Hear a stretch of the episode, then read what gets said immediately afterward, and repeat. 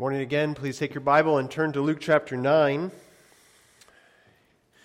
We believe that the Word of God is sharper than any two edged sword and able to change our lives from the inside out. And so we give the Word of God a lot of attention in our worship services, in our discipleship meetings, in our counseling sessions. In every part of our ministry life, we focus on the Word of God because that is what changes our lives. So, we will be reading this morning from Luke chapter 9, verses 28 through 36, a passage that uh, your Bible may call for you the Transfiguration. And we'll talk about what that means, what a transfiguring is, and why this matters, and what it has to do with our lives as well. Let me read Luke chapter 9, verse 28 down through verse 36. Now, about eight days after these sayings, he took with him Peter and John and James and went up on the mountain to pray. And as he was praying, the appearance of his face was altered, and his clothing became dazzling white. And behold, two men were talking with him, Moses and Elijah, who appeared in glory and spoke of his departure, which he was about to accomplish at Jerusalem. Now Peter and those who were with him were heavy with sleep. But when they became fully awake, they saw his glory and the two men who stood with him. And as the men were parting from him, Peter said to Jesus, Master, it is good that we are here. Let us make three tents one for you, and one for Moses, and one for Elijah, not knowing what he said. As he was saying these things, a cloud came and overshadowed them, and they were afraid as they entered the cloud. And a voice came out of the cloud, saying, This is my Son, my chosen one. Listen to him. And when the voice had spoken, Jesus was found alone, and they kept silent and told no one in those days anything of what they had seen. In our passage last week, we saw that Jesus' disciples were going to have a hard road ahead. And the way that the passage uh, made that clear was when Jesus said, If anyone would come after me, let him deny himself and take up his cross daily and follow me. There are hard days for those who follow Jesus. Perhaps you've had hard days or hard months or a hard life, and uh, you're looking forward to when you have something bright at the end of the tunnel, so to speak. This past summer, our family drove from here, uh, literally there, next door, to uh, Yellowstone in Wyoming. And we took four days to get there and three days to get back. We were taking our time. We were stopping at other state parks along the way. We stayed at a hotel one night and camped a few nights and then set up camp in Yellowstone. And it was a very hard drive getting there. Uh, we hopped on I 90 and just took it west. And uh, it was beautiful to see the various changes in the landscape. But along the way, we dealt with you know very hot temperatures. It was the middle of July, so every time we got out of the car, felt like our shoes were burning underneath us on the asphalt. And of course, you're dealing with crying children and crying spouses in some cases, and you're dealing with um, you know just all the things that come with a hard trip. Uh, one of our children got sick the day we left home, and we had to get him tested in South Dakota for COVID. Thankfully, it came back negative because that would have changed our lives too. But uh, still, you're dealing with sick children then, and all of us passed around this nasty cold while we're traveling around. And all of this so that we can get to a place we've never gone to and we assumed was good. We've seen videos about it, we've read books about it, we've uh, looked through you know, picture books about it, so we know there's something glorious at the end, but it's really hard to get there on the way. Then we finally get there. I think it was the Thursday evening after we left on Monday. We got there right about sunset. It was beautiful. Uh, seeing the, the rushing water along the side of the road at one point, and the, we were playing the Rudy soundtrack because it's just a glorious soundtrack, and we're playing that in the car, and and finally we you know we're seeing the sunset behind these mountains, the rushing water next to us, and Andrew goes, "I love you, Yellowstone," which is his way of saying, "I love you, Yellowstone." I mean, this was like his first impression of seeing the, the glory, the beauty of this place we've been talking about for, at that point, seven or eight months. We've been talking about that trip. And that glory or that vision of beauty is what Jesus wanted his followers to have for along the way, for that time when you're going to be taking up your cross and denying yourself and following him. If you're going to go that hard way, you need to have a sense of what is waiting for you on the other side, of what the glory is that is uh, laid out before you. And so, in this passage, which is in many ways a continuation of last week's passage about the hard road it is to follow Jesus, we see once again that those who follow Jesus must have a right understanding of who he is. You're just not going to stick to it if you feel like there's some better alternative. And so, when Jesus said, that you're going to take up your cross, which again would have hit home for these guys. They had seen people take up their crosses. It meant they were on the road to die just minutes later. You need to take up your cross. You need to deny yourself to follow Jesus. You need to possibly lose your life now so you can have your life later.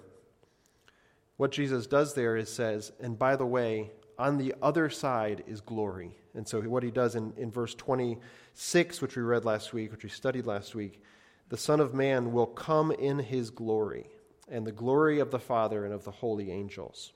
And then he had this kind of cryptic statement that theologians have wrestled with. What did he possibly mean when he said this? And this was verse 27, and all of this is by way of getting us back into verses 28 through 36. Verse 27 There are some of you so, not all of you, there are some standing here who will not taste death until they see the kingdom of God. What could that possibly mean? And again, theologians have come up with, there's probably, I think, seven options that theologians have kind of boiled this down to over thousands of years since Jesus said this. And I think the answer of what that means is in verses 28 through 36. I don't think we need to make this more complicated than it is. So we read uh, to understand a passage, we read the, the near context and the far context. And so, by the near context, we mean the passage that comes before it and the passage that comes after it. By the far context, we mean you know the whole book. So, in this case of Luke, or perhaps sometimes it's it, often it's best to kind of try and zoom out big time and say, what is this passage saying in the context of the whole Bible? And so that helps us as well in this, in this passage. But in the near context, what you're seeing is Jesus prophesying difficulty, like that road to Yellowstone, and glory, like actually getting to Yellowstone. And what that glory is, is seeing the kingdom of God. And here in verses 28 through 36, we see what he means by that. It's specifically it is this cloud that descends on this mountain while Jesus' disciples are sleeping, while Jesus is praying. This pattern repeats itself repeatedly in the life of Jesus and even in the book of Luke. But here, while this happens, this cloud descends, a voice speaks, and they see Christ in his glory. And why do you think this needed to happen? So that they would have what it takes to persevere through the end. Much the way that Athletes, think of the, the joy they would have if they were to win that trophy. Or uh, politicians, think of the joy they would have if they win that election. Or you think of the joy you're going to have while you're in labor of holding your baby at the end of it. So you, you're persevering through the difficulty so that you can have the glory at the end, the joy at the end. And Jesus is saying it's going to be a hard road. You don't even understand what I mean by that when I tell you that. But there's glory at the end, and I want to give you a glimpse a relatively brief glimpse of what it looks like to see the glory of Christ. So, this is what we have here in verses 28 through 36. So, those who follow Jesus, as we saw last week, need a right understanding, need clarity about who Jesus is. Remember, the big idea last week was those who follow Jesus need clarity and conviction. The conviction to go all the way following Jesus the clarity of who specifically he is and what his mission is.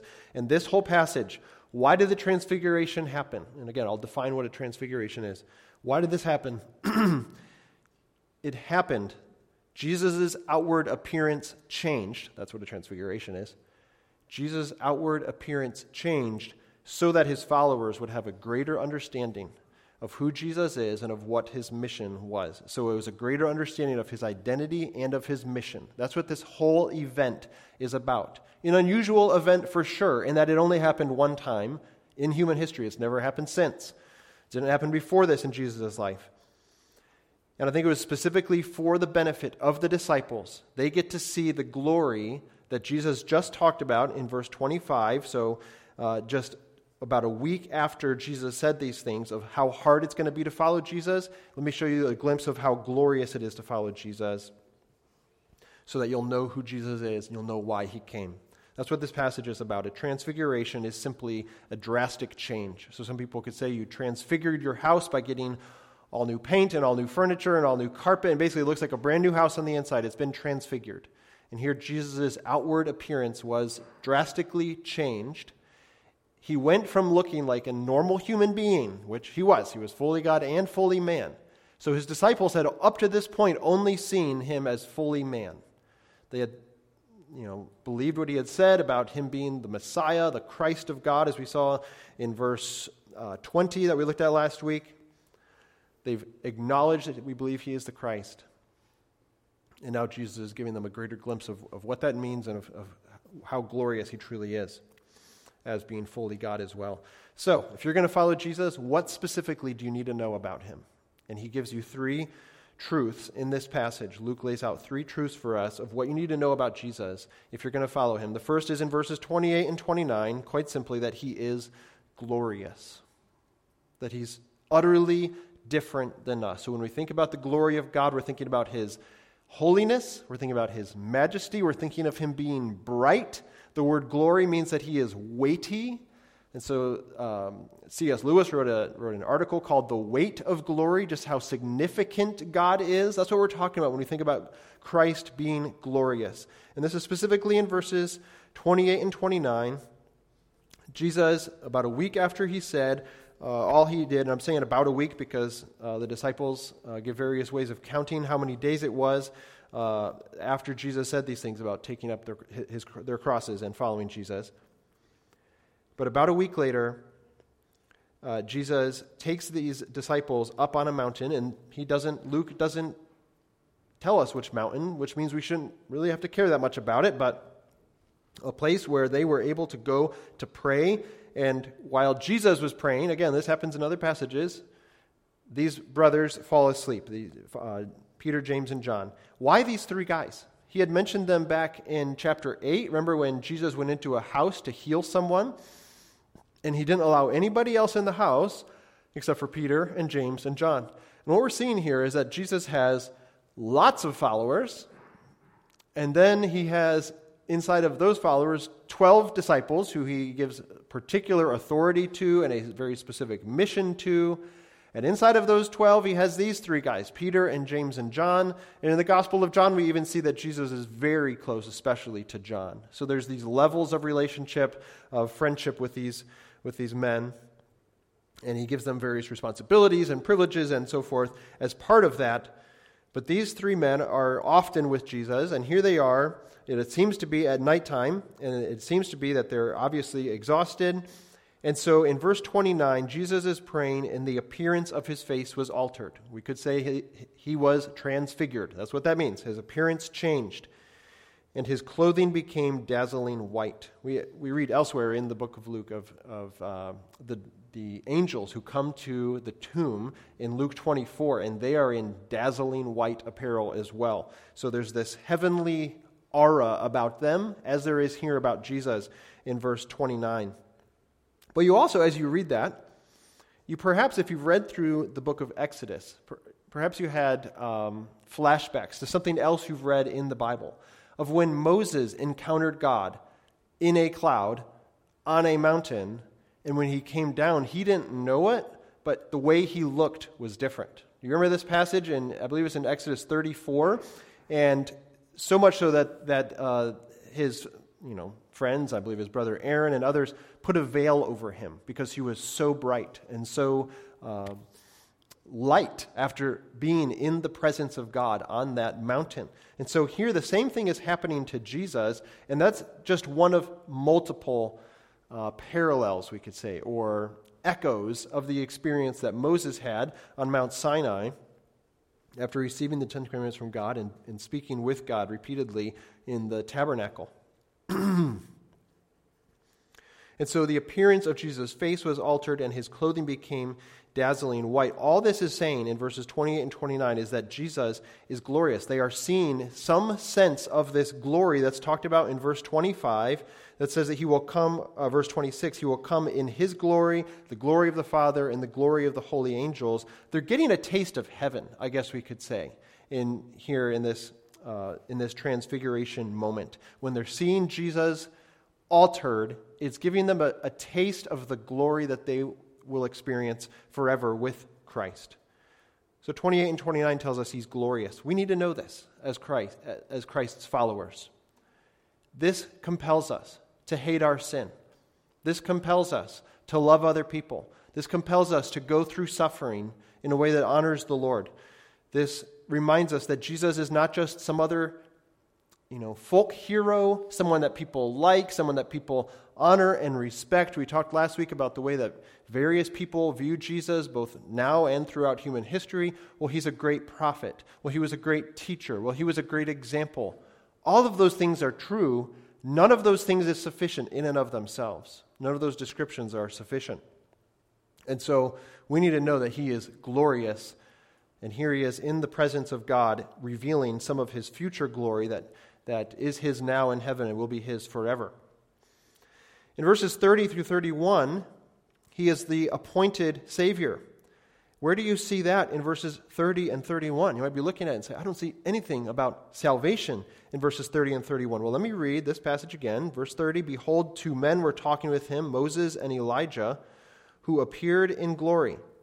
So they likewise are evidently radiant here and spoke of his departure.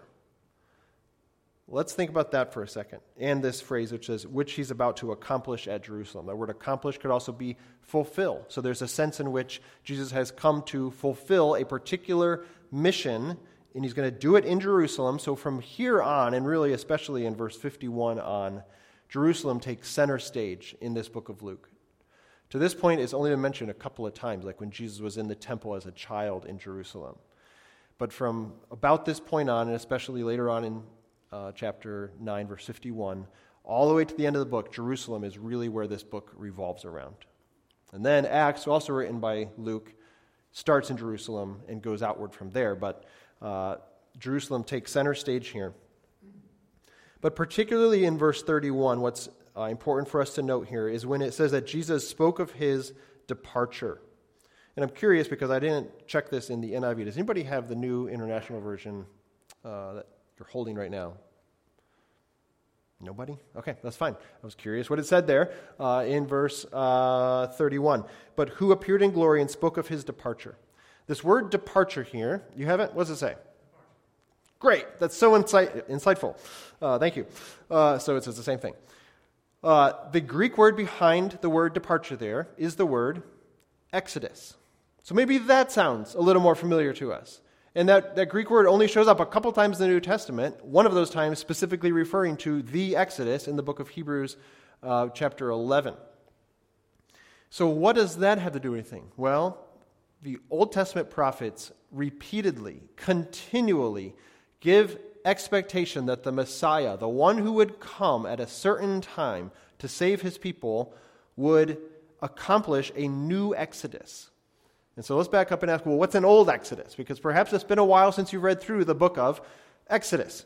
Uh, perhaps, you know, Clayton led through a, a, Bible study in Exodus for two years. So for some of you guys, this is super familiar. And for some of us, maybe it's been years since you've read through Exodus, if you've read it at all.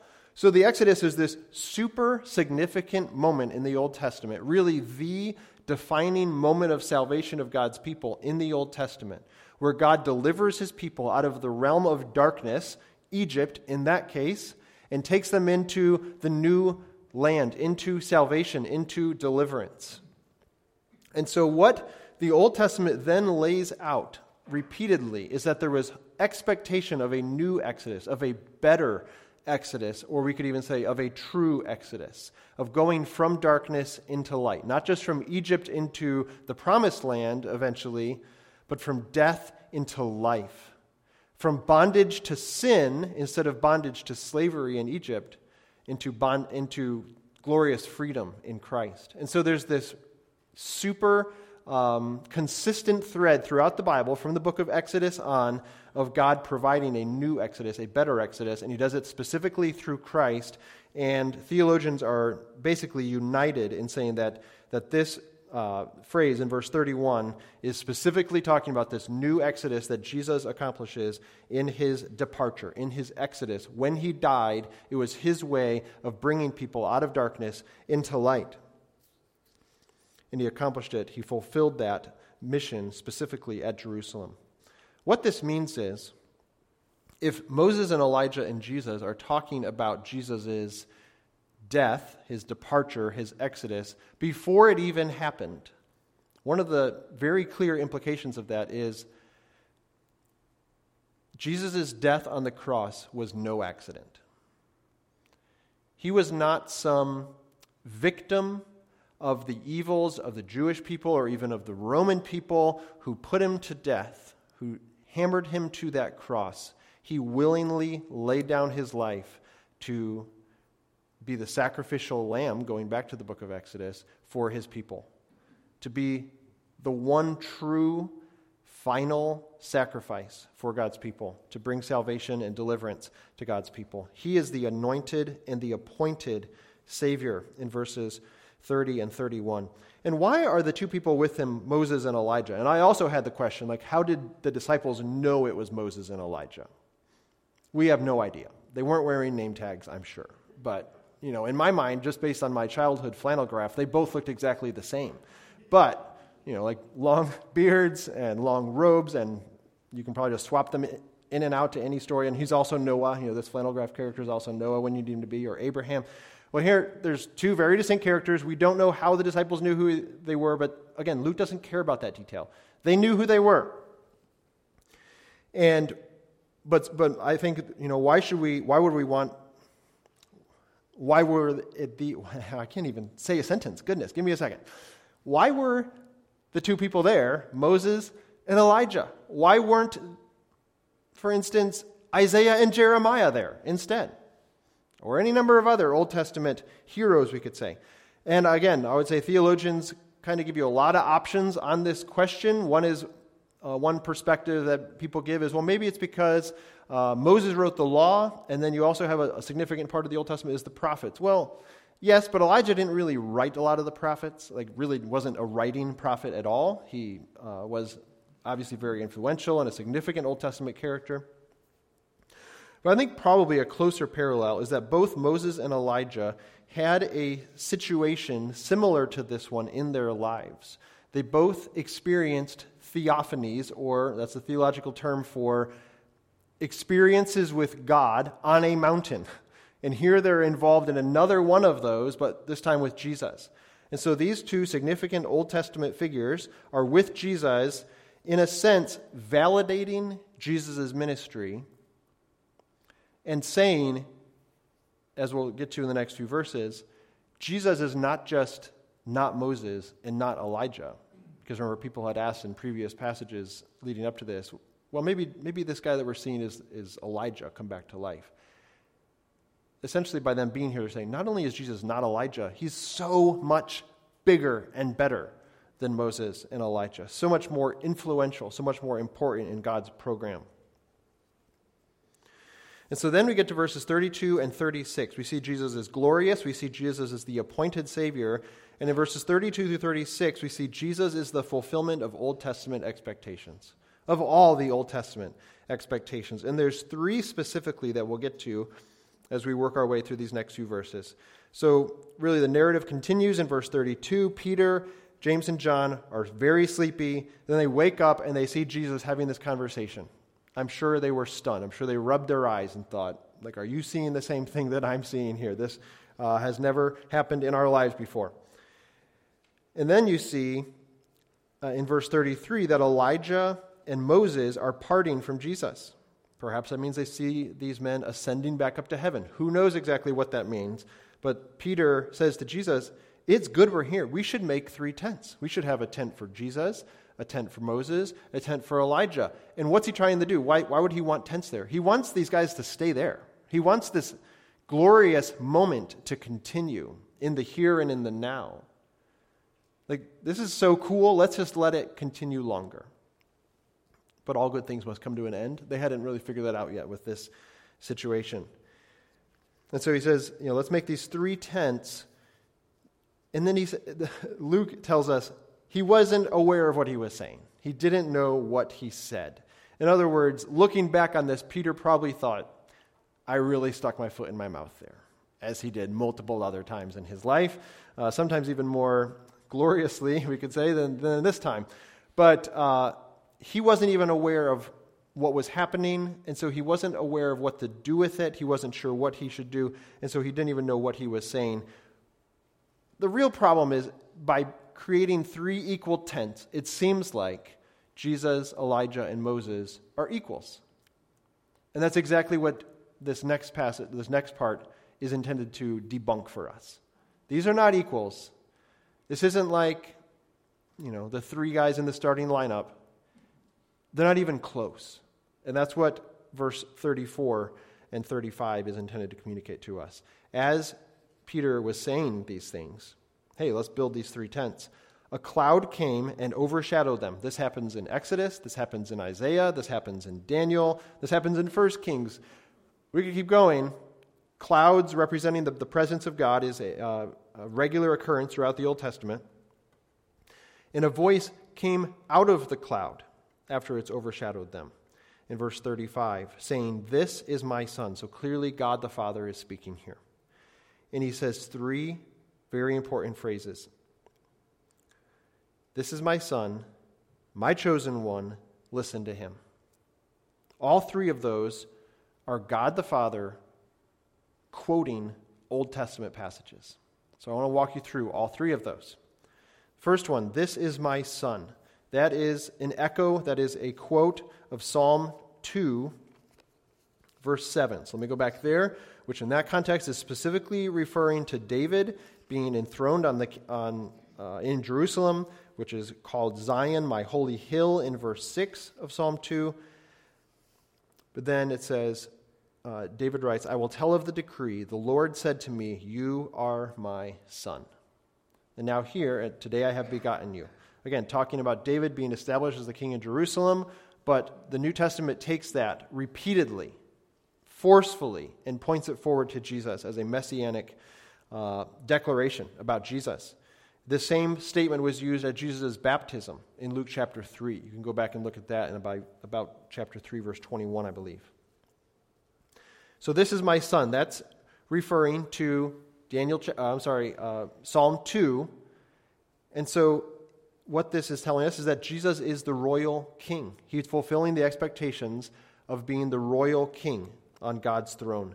And so, what's our response to that? What should you do when you have a king? You should bow to him, worship him. He's the royal king, so bow to him. He fulfills the expectations of the Old Testament king. And we see this throughout the Old Testament. This is why in the New Testament we read dozens of times, even here in Luke, about the kingdom of God, which Jesus established. A king establishes a kingdom. Jesus establishes God's kingdom because he is that king. So he is the royal king. Bow to him. Then this next line says, He is my chosen one. Let me read to you from Isaiah chapter 42, verse 1. Behold my servant. This is God the Father speaking. Behold my servant, whom I uphold, my chosen, in whom my soul delights. So, Isaiah 42, verse 1, that passage is what we often call a servant song, a passage that extols the beauty of Christ as the suffering servant the one who lays down his life for the sheep. Another one of the servant songs is Isaiah 49. Another is Isaiah 53, one of our most beloved passages in Isaiah.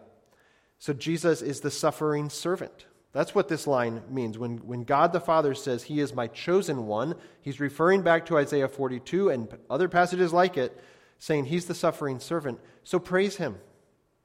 Give thanks for Him being willing to suffer as a lamb who was slaughtered to take away the sins of the world.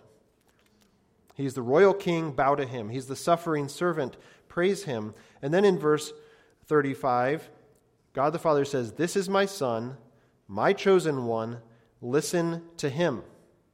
It sounds like God the Father is just putting like an exclamation point at the end of this, but he's actually quoting another passage. And this is Deuteronomy 18. Let me read this to you here a passage that portrays uh, Moses saying, There's going to be a prophet like me who comes later on who's going to speak God's word even more clearly, even more forcefully, going to reveal God to his people even more gloriously. And so in chapter 18 of Deuteronomy, verse 15, Moses says, The Lord your God will raise up for you a prophet like me from among you, from your brothers, from the nation of Israel. It is to him you shall listen. Okay, God the Father says, Listen to him. Here Moses says, You shall listen to him.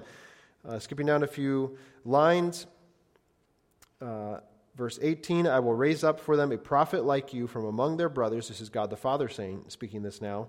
I will raise up a prophet like Moses from among their brothers, and I will put my words in his mouth, and he shall speak to them all that I command him. And whoever will not listen to my words that he shall speak in my name, I myself will require it of him. In other words, there is judgment for not listening to Jesus. And here, God the Father is taking that same passage in Deuteronomy 18 and saying, Here is the glorious prophet, like Moses, the one we've been waiting for for thousands of years. Listen to him. What does it mean to listen to Jesus?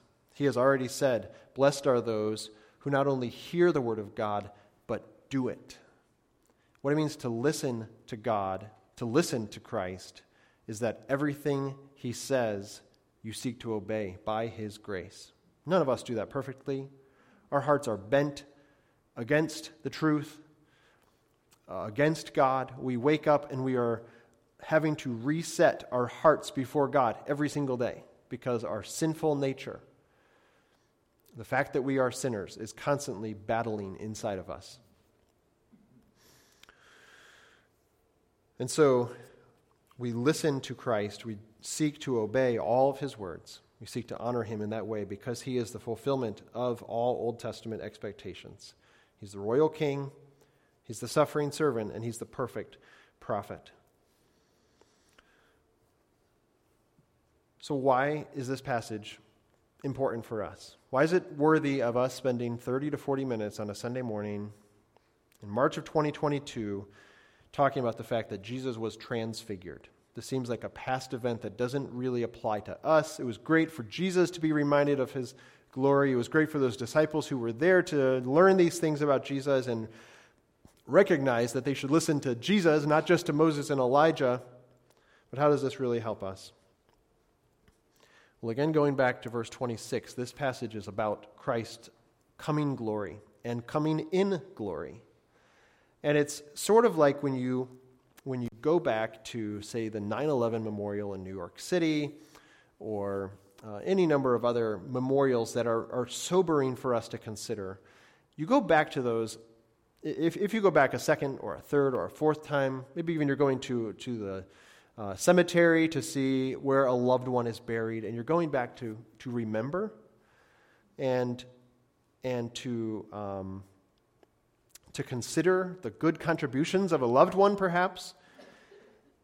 And here, what we should do is keep going back to this image of Christ's glory and find hope in it and find glory in it and uh, find, um, find meaning in it, find expectation of how God is going to reveal his glory to us in the future. So maybe we could put it this way we live as we live better as disciples today when we remember the glory of the coming eternal tomorrow. And I don't feel like I'm saying that exactly right, but I think you probably get the sense.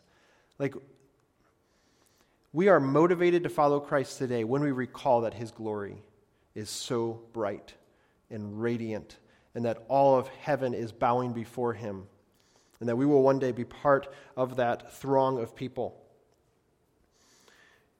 we recall that Jesus is coming back in glory, the same glory that those disciples saw on that day. We also hope in the final Exodus, recalling that deliverance from sin. We know that we've been forgiven of sin. Those of us who are Christians take great joy in knowing that God is not angry at us today. What a privilege that is. What a nightmare it would be to wake up every morning and think that I have to earn back God's pleasure or favor today. You'd feel like you could never win.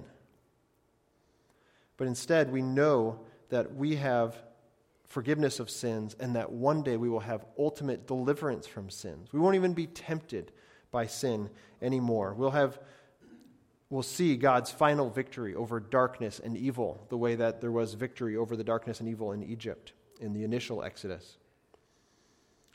And I think we should ask ourselves what is it that deadens the allure of sin, that makes us see sin for what it is? That, as one Puritan would say, helps us see the hook behind the lure. You know, you put a fishing lure to try and attract a fish to come and bite onto a hook. What helps you see the hook clearly? The glory of Christ. Meditating on the glory of Christ regularly. What removes the sting of suffering? Like when you have a really bad day,